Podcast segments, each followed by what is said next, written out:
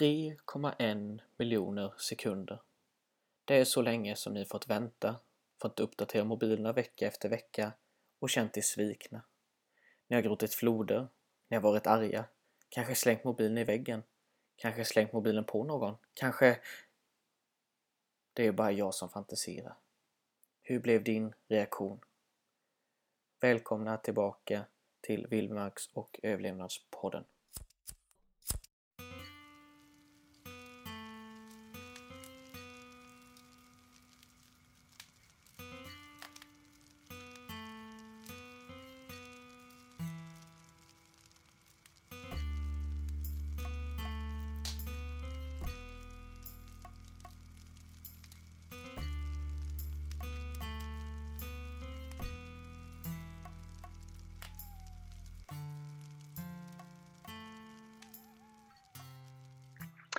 Jaha, nu är det dags igen. Avsnitt 9. Även om jag skämtar till det lite så vill jag be om ursäkt för uteblivna veckor med avsnitt. Eh, det är nog mest jag som får ta den här smällen tror jag. Det har varit eh, jobbrelaterat och lite annat eh, som stått i vägen. Men nu så är vi igång.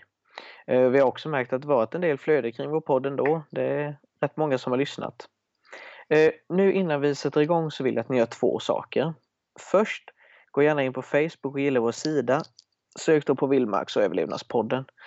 Eh, och när ni gillar oss så kommer ni få lite mer material och bonusinnehåll.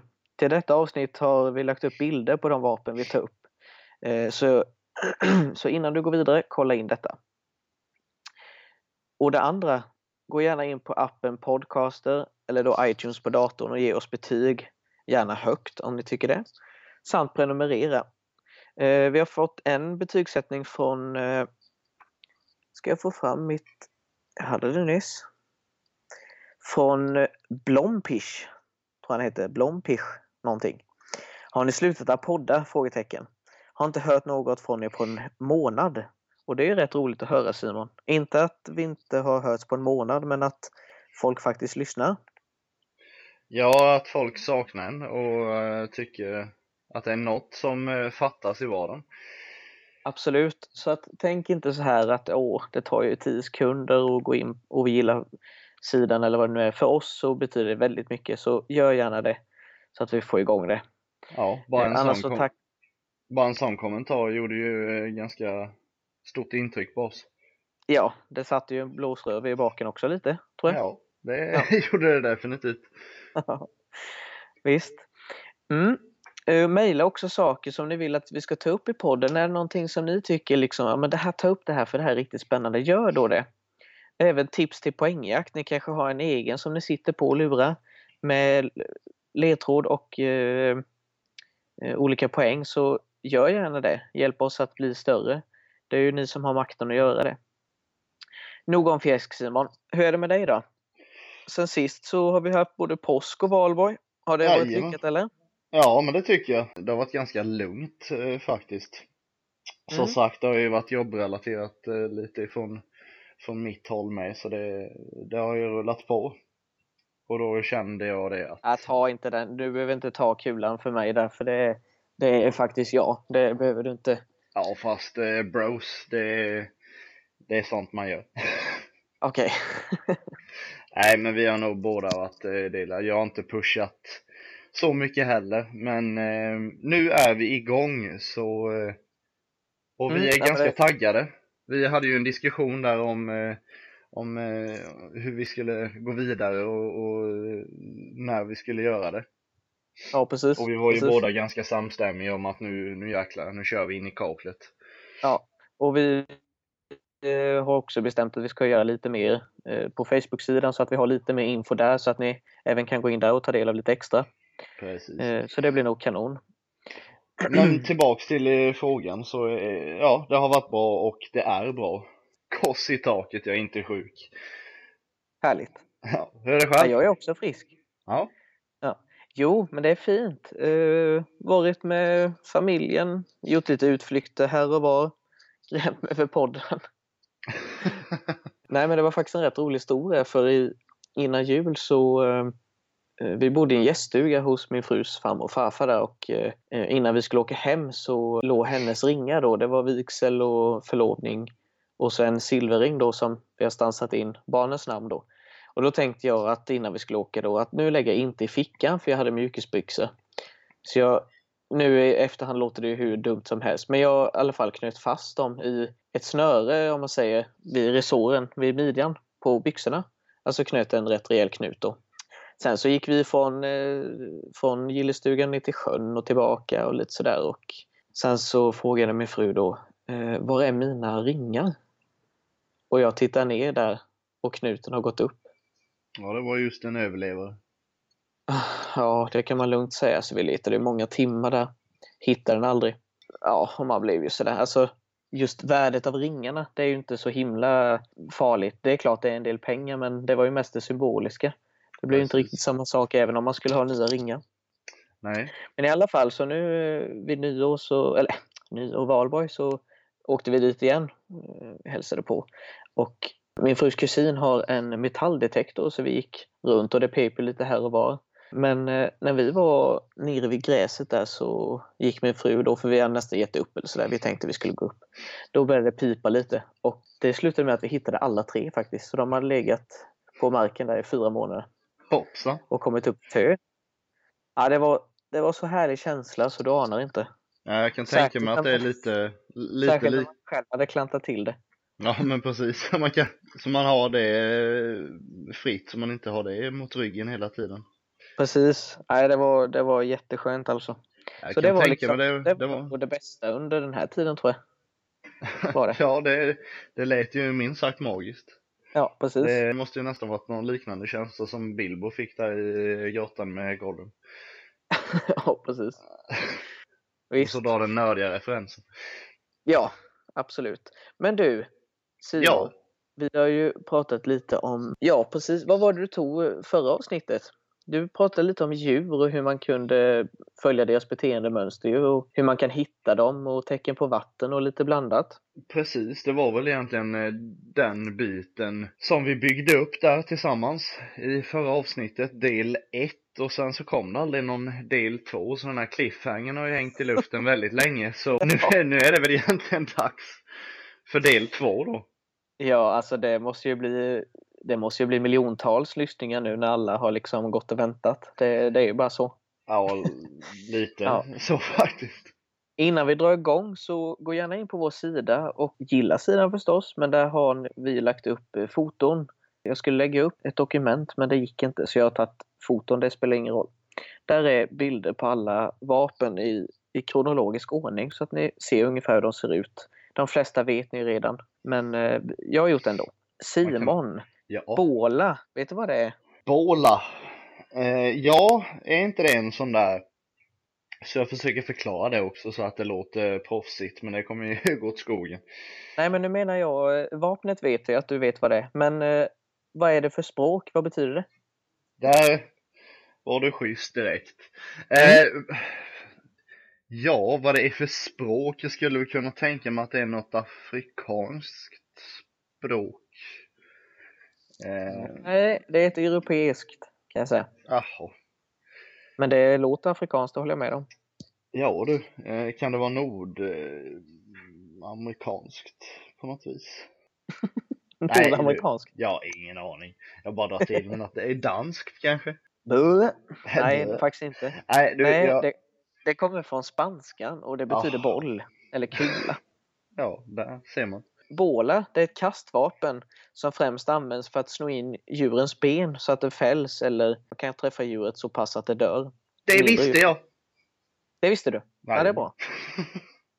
Men du, försök inte fjäska här nu för du kunde inte riktigt innan så. Eskimoer använder liknande kastvapen men främst av indianfolk i Patagonien, södra Amerika. Idag används bålarna av boskapsskötare till vissa delar av världen. Det har emellertid också använts som vapen i strid. En båla består av en eller flera tyngder, upp till nio stycken, och består oftast av sten, järn, bly eller trä. Dessa är fästa i cirka en meter långa rep och dessa förenas till ett genom en knut eller att de bränns ihop. Bålan kastar man antingen som ett lasso, liksom över huvudet, för att sedan kasta det.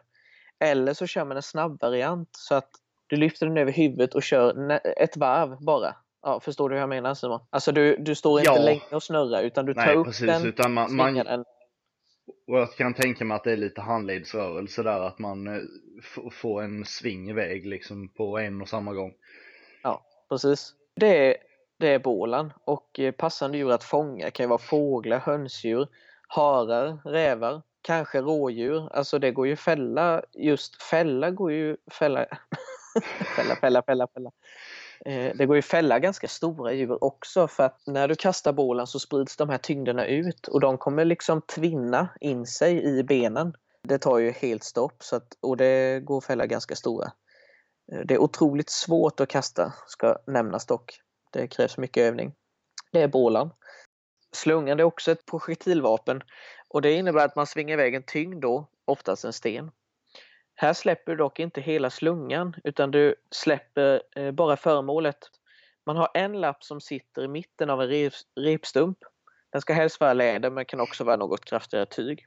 Kasta helst runda stenar. Visserligen kan skadan bli värre men vet du varför det ska vara runda stenar Simon? Ja, det har väl med, med eh, luftmotståndet att göra så att den liksom ska gå så rakt som möjligt så att den inte börjar wobbla i luften. Tänker jag. Ja, det är dels det. Jo, men det kan du ha med det att göra, men främst tror jag det handlar om att om du har en kantig sten och den slungas iväg så är det så lätt att de här kanterna träffar det här lädret precis innan så att då kan den ta en helt annan riktning. Ja, Eh. Men sen kan det nog påverkas i luften säkert med. Annars kan man ju tänka att kantiga stenar skulle vara större skada då, men man ska ha runda. Och stenarna ska vara ungefär 2 cm stora då. Eh, svinga över huvudet i cirklar som ett lasso. Och sedan ska man släppa ena änden Eh, av slungan så att den liksom fälls ut och att stenen släpper. Eh, detta kräver extremt mycket träning, det är ännu svårare än bålen. Sedan har vi slangbällan. Det har vi alla tillverkat när vi var barn. Jag kommer ihåg att jag gjorde en slangbälla med resårband som morsan hade i någon gammal byrå. Hur eh, gjorde du några slangbällor? Ja, det gjorde jag och jag kommer också ihåg att det var det här sårbandet. Eh, morsan eh, jobbade som eh, lite sömmerska så hon eh, hade med sig lite spillbitar som jag fick använda och man, man gick ut och hittade någon sån här vanlig pinne som var formad. Det var ju inte eh, hållbart överhuvudtaget så ungefär tredje försöket så var den sönder och så fick farsan gå ut och hitta ny. Så det, det var mer jobb än eh, resultat där. Så det, Fassan, gick du inte ut själv? Nej, jo, jag hängde där med, men eh, det var ju främst han som hittade dem. Jag, du vet, jag hade ju inte riktigt den förståelsen när jag var liten, så jag, jag tog ju de här som kan i stort sett vara grillpinnar. Höll ju ännu sämre. ja. Ja, ja, det blev inte världens fräs i dem, men det funkade ju. Då var det häftigt när den väl var färdig. Ja, känslan av att eh, ja, bygga någonting och, och faktiskt kunna använda det man bygger, det var ju skönt. Ja, men så är det ju med, med det mesta som man bygger själv och liksom det funkar eller den står eller vad det nu är. Det, det är häftigt. Vi går vidare. Japp. Spjut är nästa. Det är ju ett uråldrigt kastvapen. Det är ju väldigt symboliskt. Det är ju ofta liksom när man tänker stenåldersmänniskor eller för länge sedan så är det ju att de springer hugga käkar med spjut. Det är ofta så den bilden är. Eh, De äldsta spjuten man känner till de hittades i Tyskland och de är cirka 400 000 år gamla. Eh, Då var de helt gjorda i träd. Eh, träd? Trä! Ja, de tog ett helt trä. Man brukar dela in spjut i två delar. Eh, Man brukar säga kastspjut och stötspjut. Eh, I Norden har vi ofta använt spetsar av sten, brons eller järn. Skaftet var då 3 till 4 meter långt, de här stötspjuten. Då kan du tänka dig hur långt det är. Det är otroligt långt, det är två manslängder. Och eh, var ofta gjorda av ask. Hur ska ett spjut göras? Och hur ska det se ut? En stav är ju väldigt bra att ha när man vandrar. Varför inte kombinera detta med ett stötspjut för att alltid vara redo? Enligt överlevnadshandboken ska stötspjutets längd vara cirka 180 cm långt. Alltså som min gamla Polo 96 som vi åkte i. Ja, det var en klippa det. Ja du. Kastspjutet däremot, det ska vara cirka 90 cm långt. Och, och där blev jag förvånad. Jag trodde aldrig det skulle vara så kort. Tänk dig den här meterlinjalen som vi har i klassrummen Simon. Alltså tänk dig då 10 cm, det är inte långt. Jag trodde aldrig det var så kort, kastspjutet. Visste du det? Nej, faktiskt inte. Men eh, så ska det vara och det är ju för att du ska få iväg det längre och snabbare bara. Med facit i hand så är det rätt självklart, men det var lite nytt för mig. Man är väl lite skadad från tv och friidrott och så, då har de lite längre spjut att kasta med. Jag vet inte. Kan vara så. Ja, och sen är ja. Bilder när de har spjut, alltså de här som ska symbolisera de gamla, då är det ofta lite längre spjut tycker jag i alla fall. Jo, men faktiskt, man, eh, det är ju bilden man har, men eh, ja, tydligen, även där är, har inte längden någon betydelse. Precis. Spetsen av spjutet, det kan göras av flintasten. Då knackar man ju på flintastenen med en hårdare sten för att skapa en eh, riktigt vass spets. Och flinta är ju otroligt effektivt för att göra riktigt, riktigt vassa spetsar. Eh, man delar pinnen i mitten som en skåra man säger. Så att det blir, den delar sig eh, en liten bit och sen så fäster man spetsen mellan dem. Och binder gärna med rep då. Eller varför inte granrötter som kan vara ett fantastiskt rep. Om du har mer än en kniv kan du binda fast en kniv eh, längst upp som en spets. Du ska dock inte göra det om du bara har en för att eh, det kan ta väldigt skada. En konservburk kan också tillplattas, klippas, skäras till en spets. Man kan också komplettera med spjutkastare. Eh, man tar en mindre stock, man klyver den i mitten och sen tar man en, det ska finnas en kraftig gren på den här stocken som ska fungera som handtag och sen så lägger du spjutet som i en skåra med ett stopp längst bak då, och så kastar du den. Eh, Simon, har vi glömt något vapen tror du? Inte utav de här eh, basic vapnen eller de som faller en snabbast till, till minnet. Det, nej. Okej. Okay. Jag har missat något där. Nej, det har vi absolut gjort. Men där du ska få höra på ett ljud ska du få lista ut vad det kan vara.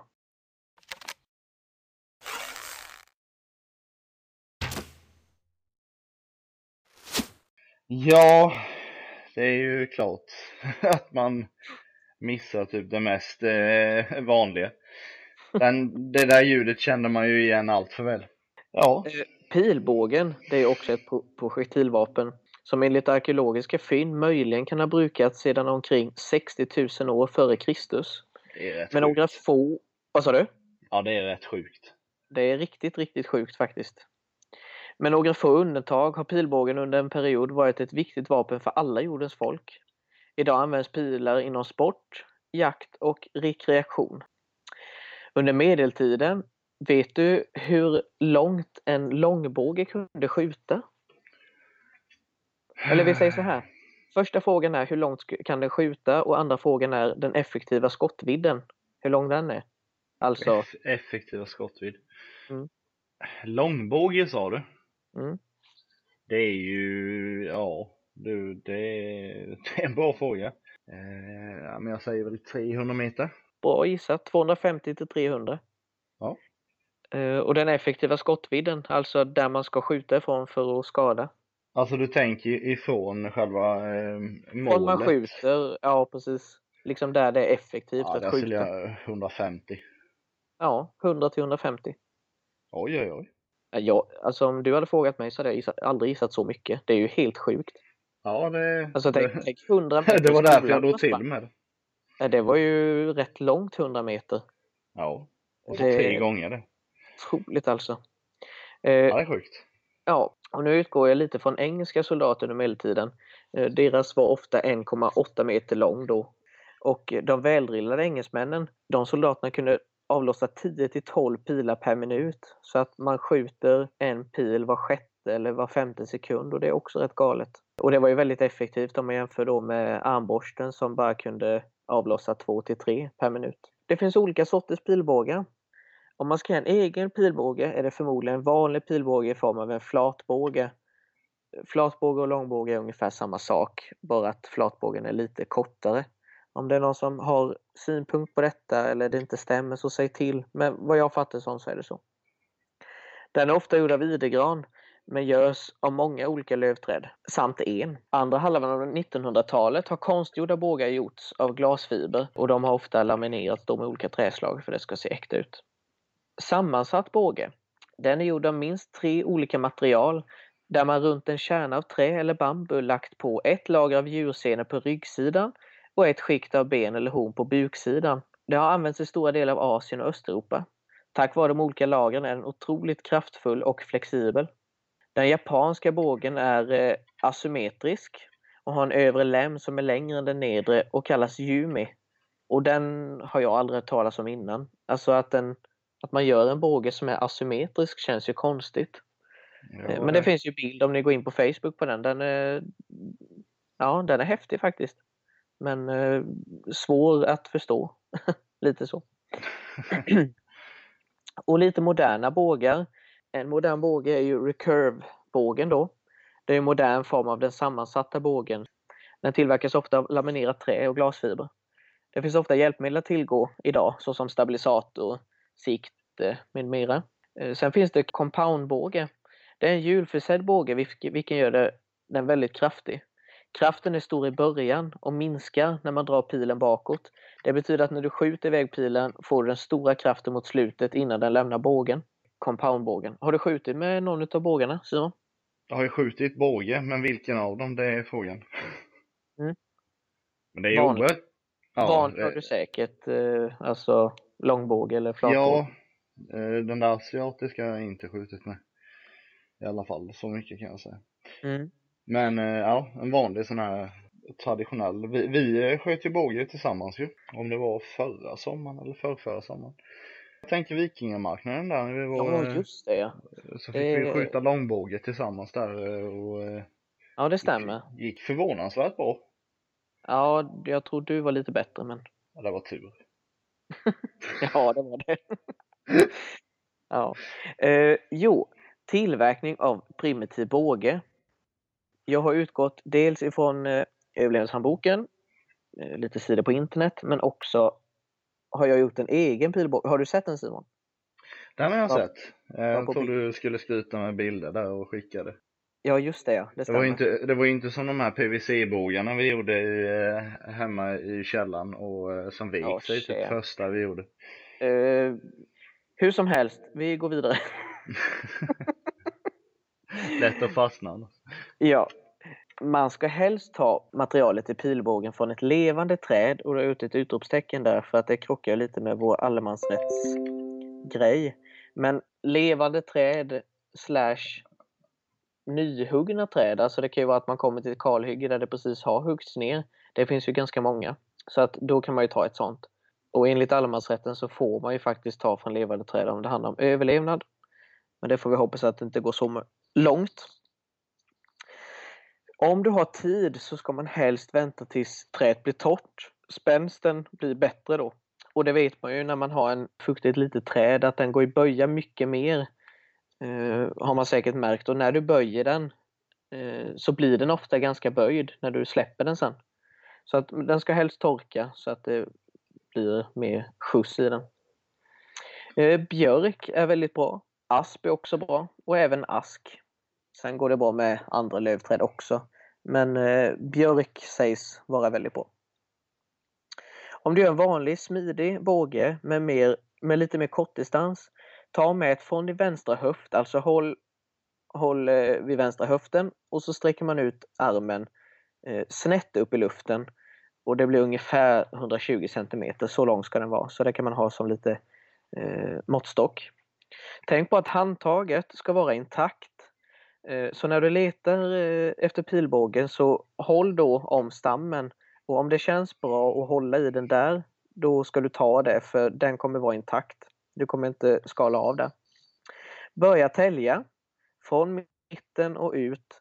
Man ska aldrig röra bågens ryggsida, alltså den som är eh, från dig när du ska skjuta. Den ska vara helt intakt från idé till färdig båge. Ha tålamod. Det tar tid. När man tittar på Youtube-filmer när de gör pilbågar så går det väldigt, väldigt smidigt. Men det tar jättelång tid att göra. Du ska både tälja en rätt bra bit ner men sen ska du också kolla så det ser jämnt ut. Och då kommer jag till det här misstaget som jag gjorde.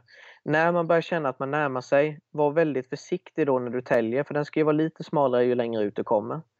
Då är det väldigt lätt att man täljer lite för mycket och det blir en alldeles för svag punkt. Tälj försiktigt mot dig istället om du har koll och känner att du behärskar det. Det gjorde jag ju när jag gjorde en pilbåge att jag täljde och täljde och det gick jättebra, den blev jättefin och sen kände jag att aj, där kom jag ner ganska långt och det var på ett ställe så att den är mer böjd där och det är där den knäcker lite, lite, lite om jag drar lite för hårt. Och det var så himla synd. Då är liksom den hade varit riktigt, riktigt bra annars. Det är så tråkigt när man lägger timtals då och så blir det på ett snitt med kniven där man inte är så försiktig. Så det är viktigt. Bågen ska vara ungefär 5 cm bred i mitten och 1,5 cm längst ut. Det kan man ha som lite måttstock. Så. Man får ta bort barken om man vill, men det har ingen större funktion. Men det kan vara snyggare att ta bort den om man vill. Smörj den gärna med olja eller djurfett när den är färdig. Strängen eh, kan ju också vara förstås av rep, men också av råhud från djur. Det går också att tvinna ihop fibrer från nässlor till en kraftigare sträng. Det ska inte, så, många tror att eh, själva strängen ska vara väldigt, väldigt spänd eh, när, den liksom, när man inte drar i bågen. Men det, den behöver inte vara så himla spänd för det blir det ändå när man drar i bågen. Sen gör du förstås hack då eh, en bit in på vassens sida för att hålla strängen på plats. Nu då är det dags för pilar. De ska man göra cirka 60 cm långa. Björk är bäst. Eh, det är lite lättare trä också. Gör pilen så rak som möjligt genom att böja och forma den. Och det är också väldigt lätt när man tittar på filmer, men det är svårt. Eh, ofta är de ju lite, lite snea, så man får böja och böja och böja. Och även om du tycker den ser rak ut nu, om du lägger den på backen fem minuter så har den ändrat sig lite. Så det, det är lite meck med det. Det går ju att köpa rundstav till exempel. Det kanske man inte gör om det handlar om överlevnad. Jag tror inte det finns någon bygghandel ute i skogen men om man vill ha smidiga pilar så är det bättre att köpa rundstav tycker jag. Eh, vid pilens bas då gör man cirka 6 cm hack, eh, centimeter, det var en bra skårare. Eh, millimeter hack där pilen ska liksom eh, vara då. Eh, och då måste man se till att strängen får rum i den. Det ska inte vara för tajt för då minskar hastigheten på. Sen tänker jag också mm. att det kan skava sönder linan med om, om man inte är, om det är lite sådär eh, flis, spetflisor som, eh, som sticker ut och sådär att det kan rycka sönder och det är ju väldigt tråkigt det med om man har lagt ner Mycket. tid och fått en bra spänst på eh, och rätt längd och sådär på en lina och så nöter det sönder bara för att man inte har varit tillräckligt noga med pilarna. Ja, precis. Och eh, den ska heller inte vara för stor den här skåran för då blir det ganska löst och du känner att pilen, alltså den kan ju lossna från linan när du ska skjuta och då skjuter du så att linan kanske skaver mot armen och det är inte skönt vill jag lova. Eh, Lagom är bäst. Ja, det passar väldigt bra. Varför sa jag inte det istället för att hålla på med det här? Sedan ska du göra dina fjädrar då. Och det är ju för att pilen ska liksom... Du har ju en, eh, Eh, ofta en tyngd längst fram kanske, men sen vill du ju att eh, den ska få ungefär som en eh, vanlig dartpil eller badmintonboll att eh, fortsätta i den riktningen du vill ha den. Fjädrar förstås är väl det vanligaste. Det går även att göra papper, lätt tyg helst fjädrar. Jag har även sett att man kan göra med silvertejp. Det har jag nog testat. Det var lite för styvt så att det påverkade för mycket tycker jag när det träffade, men det funkar i alla fall. Silvertejp är ju ganska, det blir ju ganska tungt också när man eh, man ska ja, helst inte bara lägga ett lager utan eh, två då så att det håller sig Dubbelt. runt. Och det, ja, precis. Det blir ju ganska tungt när man har några stycken sådana här flikar. Ja, visst blir det. Eh, men klyv fjädern då, nu utgår jag från fjädrar för det är det vanligaste, i mitten så att det är fjädrar på ena sidan då plus den mittersta delen som sticker ut på varsin sida där då. Eh, så att det ska vara fjädrar på ena sidan bara och så ska det den här mittersta delen, jag vet inte vad den heter men eh, den ska sticka ut lite utöver eh, och det är det du ska binda fast fjädern med då. Så varsin sida om fjädern så binder du fast och gör tre likadana som ligger jämnt runt om då. Du, vilka spetsar man kan ha till en pilbåge. Eller pil, förlåt. Ja, det, det kan man ju som vi har varit inne på lite, det beror ju på vilken budgetversion man vill göra. Ska man göra en väldigt simpel där och man väljer att kanske göra Eh, de här eh, inte använda fjädrar utan ta silvertejp så kan man ju lika gärna köra fullt ut och eh, vässa till en, en spik eller så slå in en spik och sen vässa till änden så att den blir eh, lite vass eller en, eventuellt en skruv och sådär. Men du, den, den är faktiskt bra den idén. Just i överlevnadssyfte brukar inte den finnas så, men det, det får vi höra av oss till eh, där. Att han eh, tar med den i reviderade upplagan, för den var faktiskt inte med. Nej, och det, det är ju väldigt effektivt. Det är ganska smidigt. I alla fall några gånger innan spiken kommer längre och längre in, förmodligen. Precis. Men visst, eh, mer då? Den funkar. Eh, sen så finns det ju den traditionella då, eh, den vanligaste, det är väl flinta. Mm. Som man kan eh, knacka till eh, i en önskad form och spets och sen så försöker man ju då eh, trä fast den här eh, dela pilen på något sätt och sen få in eh, den här flisan emellan där och sen binda så att det blir tight och bra. Man kan ju också om man är ute sådär överlevnad hitta något, eh, ja det kan ju vara någon gammal eh, tunna eller eh, något vrak eller någonting. Om man eh, är i en sån situation så kan det finnas någon plåtbit eller annat också som man kan eh, vässa till mot en eh, klittkant och på liknande sätt där. Eh, binda fast i en, i en skåra. Flinta, plåt och två till. Ja. Jag tänker om man har fällt ett djur så pratade vi om att man ska försöka ta, ta hand om så mycket som möjligt av mm. djuret och då finns det ju en bit där som man inte kan äta, eller helst inte i alla fall. Och det är ju eh, skelettdelar, ben då. Mm. Som man eh, kan använda. Jajamän. Olika bitar så. Och det gäller att ta rätt ben med, det ska ju vara väldigt tunt. Eh, så. Precis. Absolut. Sen eh, har jag för mig att man kan, man behöver inte leta efter någonting speciellt utan man kan vässa till själva pilen i änden. Mm. Eh, och sen eh, om man har tillgång till, till eh, värme och eld, att man eldar på den där lite och bränner den. Mm. Så att den blir lite kol, ja, det, man ska ju inte bränna så det blir eh, helt Nej. smuligt i änden utan. Nej men, nej, men äh, härda trädet. Precis. Ja, visst. Bränna ut de olika vätskorna så, att det verkligen blir torrt och hårt i änden. Ja, visst. Eh, nu var det det jag hade. Om det är så att ni har, eh, vi ska strax köra poängjakt, oroa er inte. Men om det är så att ni har kompletterande information att nej men det där stämde inte eller det här vill jag ha med istället. Så eh, hör av er till oss, mejla på vildmarks och överlevnadspodden gmail.com eller gå in på vår sida, skicka meddelande eller göra inlägg. För som, jag... som vi har sagt innan, det, vi gör ju det här för för att vi också ska lära oss. Så det, ja visst, och liksom vi lär oss ju bäst tillsammans. Så det, det är kanon. Så här har vi.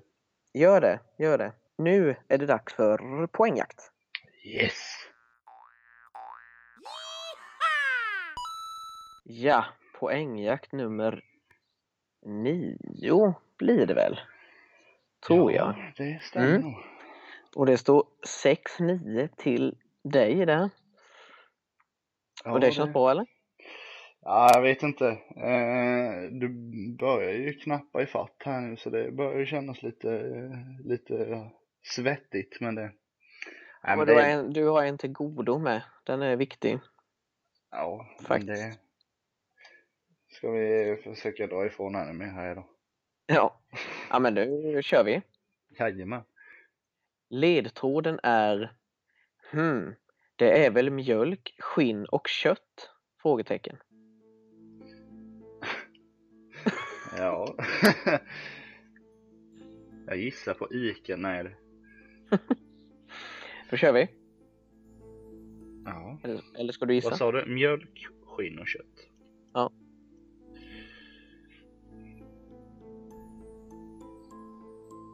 Ja. Mm. Fem poäng. Eh, den, eller det äldsta, hittades år 1991 tillsammans med ismannen Ötzi. Man tror att den är från cirka 3300 år före Kristus.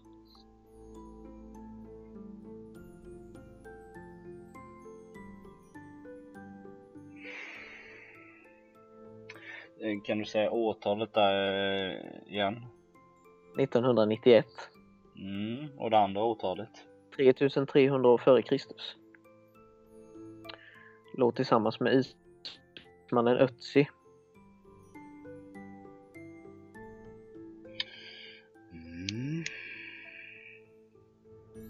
Fyra poäng. Ja, vänta här lite.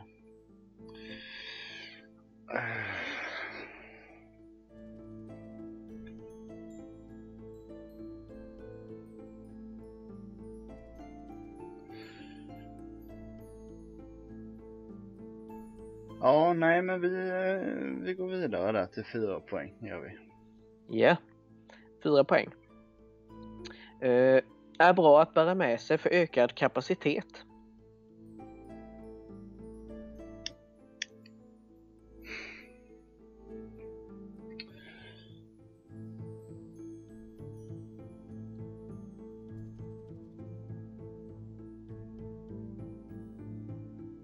Hur tänker du?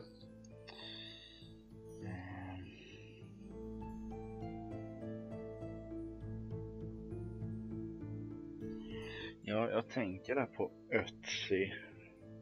När man hittade han vad han hade för någonting och han hade ju bara med sig ökad kapacitet. Eh, det första som kommer upp i huvudet är ju det är någon väska av något slag men det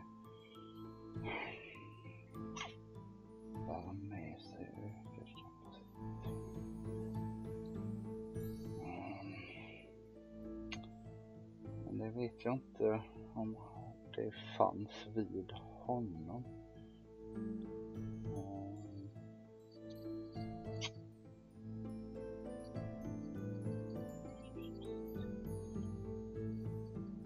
Ska vi köra tre? Kan det vara Viagra? Ja, det är rätt. Nej, men vi går vidare till trean. Ja. Tre poäng. Moderna är ofta gjorda av textil, plast och metall. Men det finns fortfarande de som görs i läder. Hmm. Textil. Plast och metall sa du. Mm.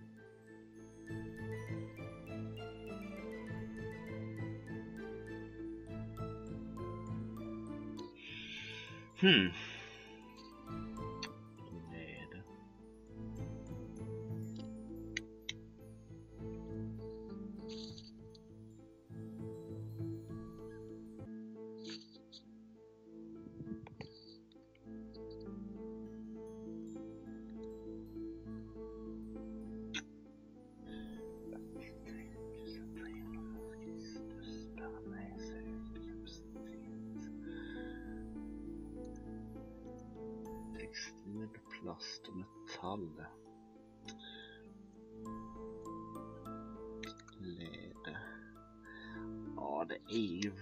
Ryggsäckar där alltså. Ryggsäck. Eh. Kan det vara det dock?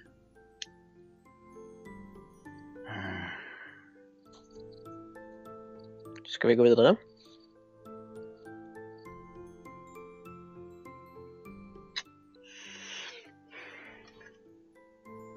Jag hör på din suck att ja, vi får nog göra det. Jag undrar där. Jag försöker se det framför mig. Jag vet ju. Vad fasken var det han hittades med? Han hittades ju med. Is, kanske? Görs fortfarande i, kan ju fortfarande göras i läder och där. Textil, plast och metall. Jo, det, Precis. det är nog någon udda sammansättning inte jag har hört talas om i så fall. Ehm, Men du, om vi inte ska hålla på hela natten så Nej, får vi gå vidare. Det är nog sant. Mm. Ehm, nej, vi tar en två poängare där. Jag vill inte riskera detta. Två poäng. Eh, Ett gammaldags magasin kan man väl säga. Ja. Ehm. Åh, nu ska man ju bara ha eh, rätt ord i huvudet med. Mm. Jag kommer på det på engelska. Men det hjälper väl inte oss i ett svenskt, eh, en svensk podcast kanske. Nej, jag undrar det alltså. Quiver. Eh, Men ta eh, ledtråden då. ja, var det? Mjölk, skinn och kött.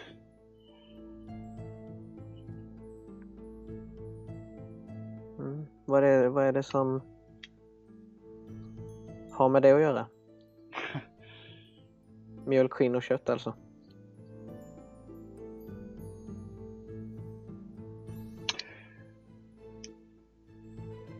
Ja, där kom det. Mm. Koge. Okej. Men vi kör en poäng bara för att inte avslöja. Precis. Bärs ofta diagonalt längs med ryggen eller vid höften. Ryttare kan ha den vid sidan om sadeln. Precis som med motorcykelknutten är han en god vän till bågen. Så det är ju förstås koger. Ja, Ja, och det är ju ko ger ju. Hmm, det är väl mjölk, skinn och kött. Finurligt, väldigt eh, genomtänkt. Ja, Och rolig framförallt. Eh, poängjakt tyckte jag. Eh, som, ja. ja, men eh, det kanske var lite fattiga ledtrådar men ja, men ja, det jag vet inte. Jag är ändå Nej. nöjd med de här två poängen där, men det, ja, ja, det tycker jag du ska vara. Det är Det inte så var- himla lätt. det var väldigt kul. Ja, det är bra. Det är väldigt intressant där med Ötzi med och eh, undrar man, sitter man nu, eh, vad tjuven, vad är det de pratar om Ötzi, så sök upp det för det, det är en väldigt spännande historia faktiskt. Absolut. Välbevarad mumie. Ja, och han hittades ju med pilbåge och koger då. Ja, Och det var det säkert du klurade på men inte kom på. Ja, jag tänkte väska, tjuven, eh, och så började jag tänka alla dess olika former. Jag tänkte där mjölk och, och kött och började trycka, trycka lite på den här. Aha, ehm, typ vad man skulle kunna ha i den eller något sånt där kanske? Ja, men eh, lite en sån här eh, dryckes eh, Ja. i läder och sådär då. Men sen när du kläckte att det var textil och plast och metall, då började jag gå mer över till en sån här ryggsäck av något slag. Och Ja, precis. men det, ja, det, det sitter på ryggen framförallt. Det gör det. Det gör det. Eh, bra. Men eh, du, nästa vecka, då är det du som har huvudansvaret. Yes! Mm. Berätta. Ja, nästa vecka så, eh, nu har vi ändå varit inne på det här med, med att hitta föda. Men sen är det ju också så att vi människor, vi är ju lite käns känsliga i magen. Så vi ska ju gärna kunna tillaga det. Det börjar ju gå mot de tiderna nu också. Det börjar eh, komma upp en sol som vi inte riktigt eh, känner igen. Vi tittar upp på himlen och undrar vad det är för lysande sken där uppe. Eh, vi Precis. blir Vilken, genast- vilken, vilken planet det är. Ja, men precis. Så vi blir ju genast sugna på att ge oss ut och, och faktiskt laga mat utomhus, eh, grilla och känna de ljuvliga dofterna. Så att eh, eld, brand och eh, lite brandsäkerhet ska vi eh, ta då.